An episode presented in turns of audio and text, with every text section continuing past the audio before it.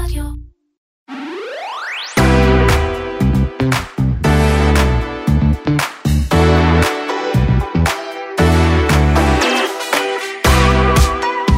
סיליקון ואלי בנק, הבנק של חברות ההייטק, קרס בשבוע שעבר וגרר את שוק ההייטק העולמי והמקומי לסערה חדשה. מה קרה שם? איך זה ישפיע על המשק המקומי ומה יהיה עכשיו? נדבר על זה היום עם מאיר אורבך וסופי שולמן מכלכליסט. אתם מאזינים לקוקיז, פודקאסט ההייטק והטכנולוגיה של כלכליסט. אני עומר כביר, מתחילים.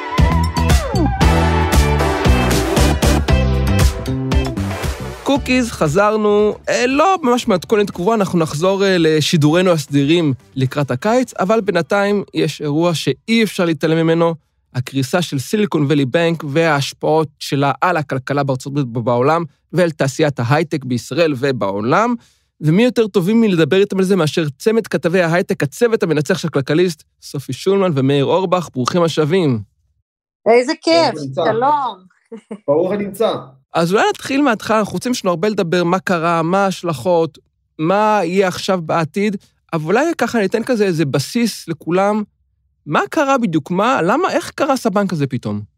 אולי, אולי לפני זה, לפני שאנחנו נספר אולי גם מילה, מה זה הסיליקון ואלי בנק הזה? נתחיל דווקא משם. סיליקון ואלי בנק, בואו, אני קצת בגלל שכבר אה, חפרתי בזה וטחנתי הרבה בימים האחרונים. הסיליקון ואלי בנק זה בעצם הבנק של ההייטק. ולמה צריך בנק נפרד להייטק? כי הבנקים הרגילים, המסורתיים, לא ממש אוהבים את החברות סטארט-אפ. הם לא באמת יודעים מה לעשות איתם. הן קטנות, אין להן הכנסות, ואם יש להן הכנסות הן מאוד תנודתיות, קשה לבנות איזושהי תוכנית לתזרים קבוע. על הרווחים אין מה לדבר, וזה לא כל כך מעניין את הבנקים המסורתיים, גם צורכי האשראי שלהם הם יחסית לא גבוהים, זה לא איזה חברת נדל"ן שעכשיו אה, מתמנפת ואפשר לתת לה הלוואה גדולה בריבית אה, מעניינת. אז אה, מטבע הדברים בסיליקון וואלי, זהו צורך בבנק כזה שייקח את המזומנים של הסטארט-אפים, יחזיק אותם אצלו, ייתן קווי אשראי, משכנתאות אפילו קצת ליזמים, שירותי ניהול עושר עם הזמן התפתחו, וגם, אה, ו- ויטפל בהם, ובתמורה, בעצם לזה שהוא, כשהוא כבר נותן להם אשראי, אז הוא אומר, אני אתן לך קו אשראי או הלוואה, אבל בתמורה תעביר לי את כל הכסף שלך אליי לחשבון. וזה חלק מהבעיה בעצם הגדולה שנוצרה פה. אוקיי, זה הבנק, זו הבעיה. מה קרה בסוף השבוע שעבר? עכשיו, מה שקרה בסוף השבוע שעבר, בעצם התחיל לקרות עם הגאות הגדולה בהייטק ב-2020-2021, חברות סטארט-אפ גייסו מלא מלא כסף, הבנק שילש בערך את הנכסים שלו מ-70 מיליארד דולר לכמעט ל-200 בערך, נכון לסוף 22, אמצע 22, המון המון כסף, אבל מה, אם בנק רגיל היה לוק, לוק, מחלק הלוואות תמורת ה... כנגד הפקדונות האלה, אלה הסטארט-אפים לא צריכים את הכסף. אז הבנק שם את כל הכסף באגרות חוב אמריקאיות ממשלתיות. לכאורה השקעה מצוינת, חסרת סיכון, ריבית לא מאוד גבוהה, אבל זה שם.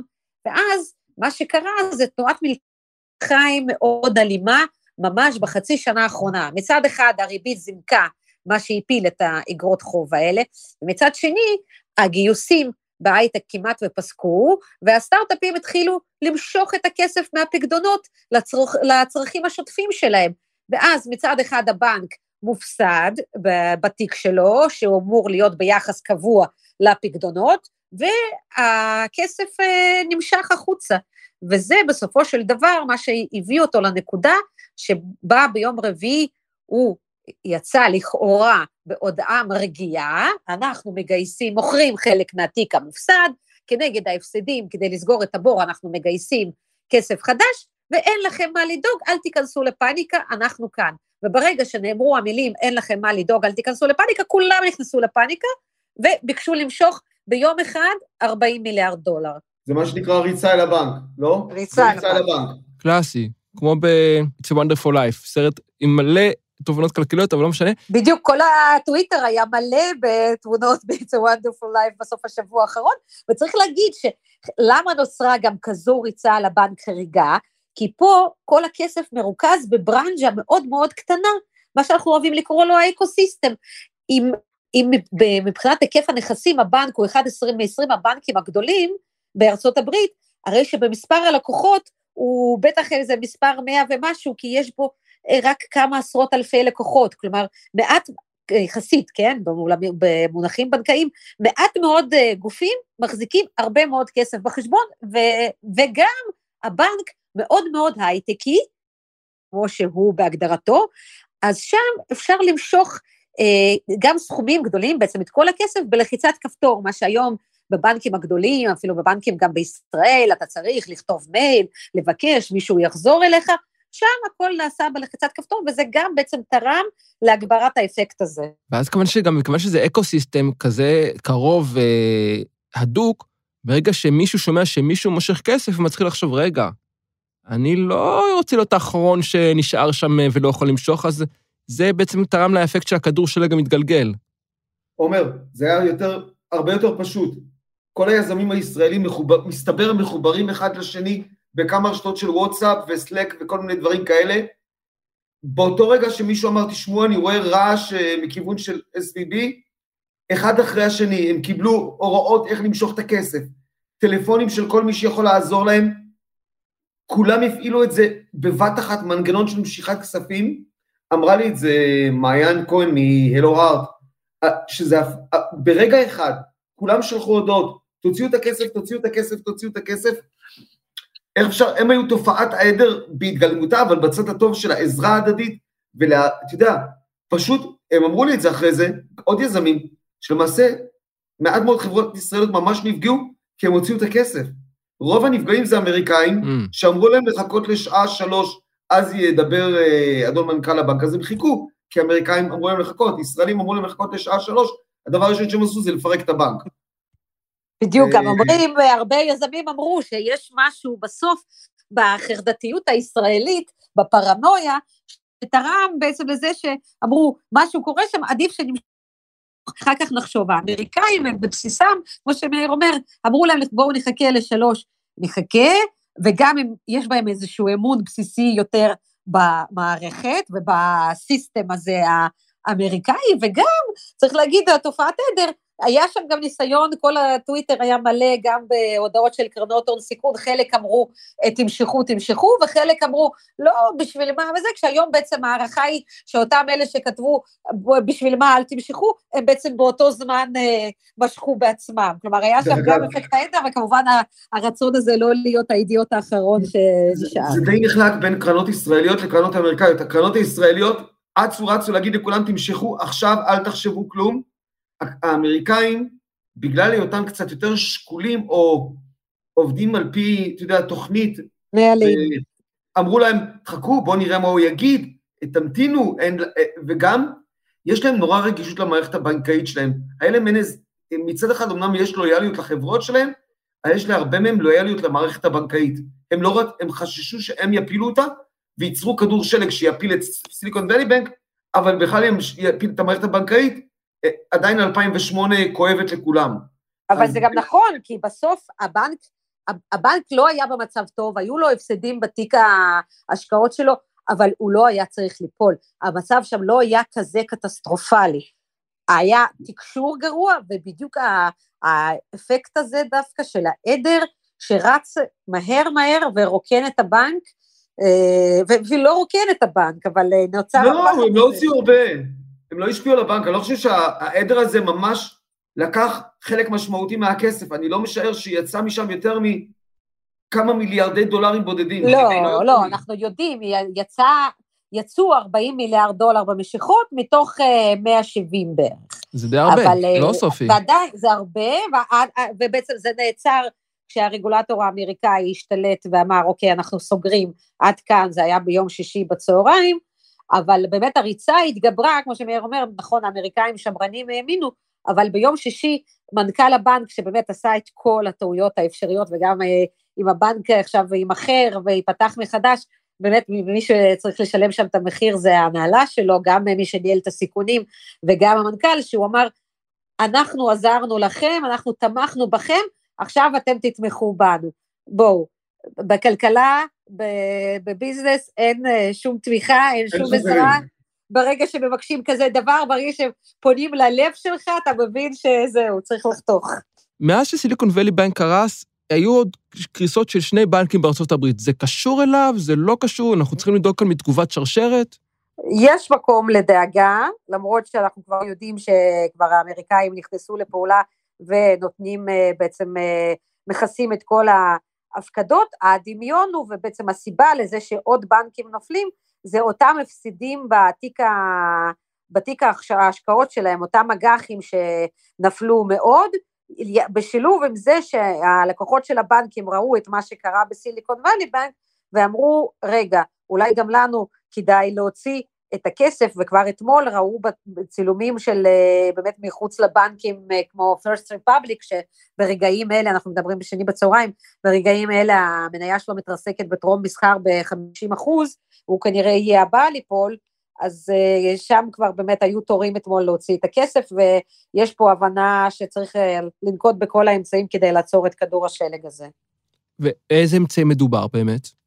אז יש כאן חילוץ, בעצם חילוץ של, של, ה, של הממשל האמריקאי, אבל שבעצם אומר, אנחנו לא נעזור, בניגוד ל-2008, כן? אנחנו לא נעזור, לא, לא נתמוך בבעלי מניות ובבעלי האג"ח של הבנק, כלומר, מי שהחזיק בניירות ערך של הבנק ילך אה, לחפש, מה שנקרא, אנחנו, אבל כן נדאג שכל הפקדונות יכוסו, כלומר, בסופו של דבר אף חברת הייטק ואף קרן הון סיכון שמחזיקה כסף בבנק לא תיפגע. וגם השינוי המשמעותי מ-2008 זה שכרגע נאמר שהחילוץ הזה לא יהיה מכספי משלם המיסים, אלא מקרן מיוחדת שהוקמה, ושכל הבנקים מחויבים להפריש אליה איזשהו סכום, ועכשיו לפי מה שאומרים, עוד לא בדיוק הבהירו איך זה יעבוד, אומרים שיש שם 100 מיליארד דולר, שזה אמור להספיק לכיסוי גם של הפקדונות ב-SVB וגם בסיגנצ'ר, וצריך לראות אם זה יספיק ל-First Public, שנראה שהוא כרגע אה, גם בדרך לנפילה. אני רואה עכשיו איזו התפכחות של המון המון אה, יזמים, חלק מהם שדיברתי וחלק אני שומע בכל מיני מקומות, כאילו, אתה יודע, לא היינו צריכים רק בנק אחד, אנחנו צריכים לגוון בנקים, אנחנו צריכים להבין את זה, אנחנו, אתה יודע, פתאום אולי יש משהו במשבר הזה, אם לא יהיו בו נפגעים, ממש, חברות שייסגרו ופגיעות דומות לזה, יהיה אולי דווקא שיעור מאוד חשוב להרבה חברות על התנהלות פיננסית יותר, שמע, כי מה שאני שמעתי מהרבה משקיעים, שאף אחד מהם לא חשב אף פעם לעבוד עם בנק אחר לדוגמה. כולם עבדו עם הבנק הזה באוטומטית, לא בדקו כמה הוא טוב או לא טוב, הם היו אפילו בשוק, למרות שמישהו אמר לי, תשמע, הוא פיזר פה כספים כל סטארט-אפ בן יומו שרצה הלוואה קיבל. ואתה יודע, הם היו בשוק מזה. אז הוא אומר, אולי עכשיו קצת יהיה, תיכנס איזה צניעות, איזה, איזה מחשבה יותר נכונה על איך הם מנהלים את הכסף שלהם. ויש הרבה סטארט-אפים של הרבה זה כסף. זה, זה בדיוק העניין, שבתמורה להלוואה, שכל אחד שרצה קיבל, וגם בריביות מאוד טובות, בתמורה לזה היה צריך להפקיד את הכסף אה, את כל הכסף כמעט בתוך הבנק, וזה בעצם משהו שאולי עכשיו יצטרך להיבחן, איך לבנות פה מודלים, נגיד הבנקים הישראלים, לאומי טק, פועלים, אה, דיסקונטק, הם עובדים בשיטה טיפה אחרת, ואגב, צריך לציין אותם, כי חלק מההצלחה של החברות הישראליות להעביר את הכסף כבר ביום חמישי בלילה, קשורה לזה שיש להם כבר חשבון בנק נוסף. לרוב הסטארט-אפים הישראלים בכל זאת יש חשבון גם בישראל לתשלום משכורות, וגם בארצות הברית. חלק מהבעיה של החברות האמריקאיות הייתה זה שלא היה להם חשבון בנק נוסף, ולכן עד שאתה פותח, עד שעושים לך את ה-KYC, כל הבדיקה שזה אתה, זה באמת אתה, ואתה לא מלבין הון, זה לקח הרבה זמן, והסוסים ברחו. דרך אגב, אחרי שירדו מאוד על הבנקים פה בישראל בכל מיני סיבות, אני שמעתי מכל מיני יזמים כמעט מחיאות כפיים לעבודה של שני הבנקים הגדולים, בעיקר לאומי ופועלים, על הרימו חמ"ל, הרימו חדר מצב, הרימו להם פסיליטיז אה, מטורפים כדי להזרים את הכספים שלהם, חסכו להם המון בירוקרטיות, כל בירוקרטיה שבעבר הייתה אבן נגף, מהר מאוד מצאו דרך לעקוף אותה. הם היו צריכים ממש לעבוד מאוד קשה, הרי היה להם מצד אחד את, את אה, סיליקון ואלי בנק שנמצא במצוקה ולא שש לתת לך כסף, ומצד שני יש לך את הבנקים בישראל, שאמרו, בואו, רק תגידו לנו מה אנחנו צריכים לעשות, להוריד אני יודע שהרבה, הרבה מודים עכשיו לבנקים בישראל. האם זה יישאר וישמרו להם חסד נעורים? לא בטוח. כן, הרוב אומרים לי ש... יחזרו לסיליקון וואלי בכל זאת, כשיש לך פער ריביות על, על אשראי בין שלושה, ארבעה אחוז לשבע, שמונה, שוב, ה-money talks, מה שנקרא. כן, כן, כן, אמרתי, לא בטוח שמישהו יזכור להם חסד נעורים. אמ, אז אמרת באמת שרוב הישראלים הצליחו להוציא את הכסף בזמן. צפוי איזה זעזועים לטווח הארוך על תעשיית ההייטק המקומית, או שזה... הכסף כאן, הכל בסדר, נמצא בנק אחר ונמשיך כרגיל? אני חושבת שיהיו, דווקא שיהיה מעניין לבחון, אנחנו לא, לא יודע מה אנחנו נדע לזה, זה המערכות יחסים בין החברות לקרנות הסיכון, למשקיעים שלהם, כי היו משקיעים, קרנות שמאוד ככה, כמו שהם תמיד אומרים לך, כשהם רוצים שתיקח מהם את הכסף, בעיקר בתקופה טובה, אמרו, אנחנו נותנים לך ערך מוסף, אנחנו פה, אנחנו נחזיק לך את היד, אנחנו נעזור בשעת צרה, אז uh, היו באמת קרנות שעזרו והיו שם, והיו, והציעו גם הלוואות גישור, כשעוד לא היה ברור שבאמת הפקדונות ישוחררו, כבר uh, היום בעצם, והיו קרנות שפחות, ויהיה מעניין לראות איך זה ישפיע לאורך זמן. מאיר? גם, אתה יודע, יש פה הרבה, הרבה שאלות שמתעוררות על ה... אתה יודע, כמה חברות באמת יאבדו פה כסף, כי יש כאלה שחיות על קווי האשראי האלה, ממש חיות עליהם, וזה נקודה שיכולה לתקוע אותם. חברות שבנו עליהם, שלא יכולות לגייס כרגע כסף. תזכור שעדיין מרחבת באוויר שנה קשה שאי אפשר לגייס בה כסף, וחלק בנו על קווי האשראי של סיליקון אה, ואלי, כי כסף לחיות איתו.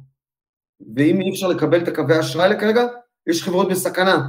אפילו יש כאלה שברמת כמה חודשים אין להם כסף, ואני לא בטוח שיש להם קרנות שיפנקו אותם בעוד uh, השקעה. לא נתפלא אם נשמע לא המון, אבל פה ושם קריסה או פיטורים בכמה חברות עקב חוסר יכולת לשלם משכורות אפילו.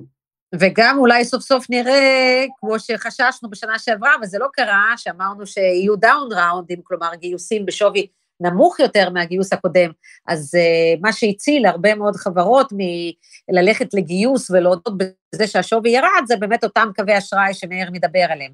עכשיו, uh, אם הבנק יחזור לאיזשהו, לפעילות באיזשהו פורמט חדש, לא בטוח שהם יהיו כל כך נדיבים וייתנו קווי אשראי באותם תנאים שהם נתנו, בעיקר אם ייכנס לאיזשהו בנק יותר uh, כזה מסורתי וממוסד, ובאמת תהיה פה השפעה, גם יכול להיות שנראה נראה איזה זעזוע בתוך התעשייה.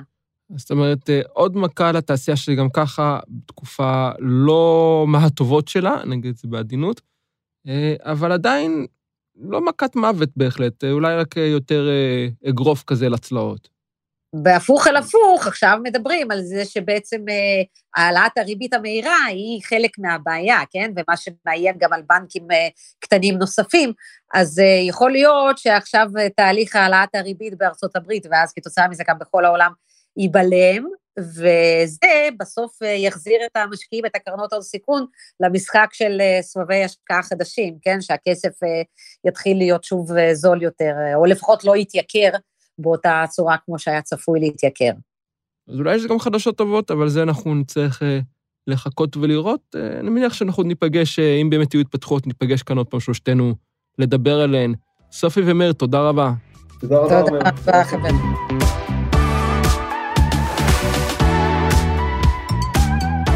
אלה הקוקיז שלנו להיום. אנחנו נחזור לשידורים סדירים בקיץ הקרוב, אולי עוד ניפגש כאן כמה פעמים יהיו התפתחויות מעניינות לדווח עליהן. אני עומר כביר, תודה לאופיר גל מסוף הסאונד סטודיוס. אם נהניתם, חפשו אותנו באפל פודקאסט, גוגל פודקאסט, ספוטיפיי, או איפה שאתם מאזינים לפודקאסטים שלכם, והירשמו אלינו להתראות. מישהו רוצה לקנות בנק בדולר?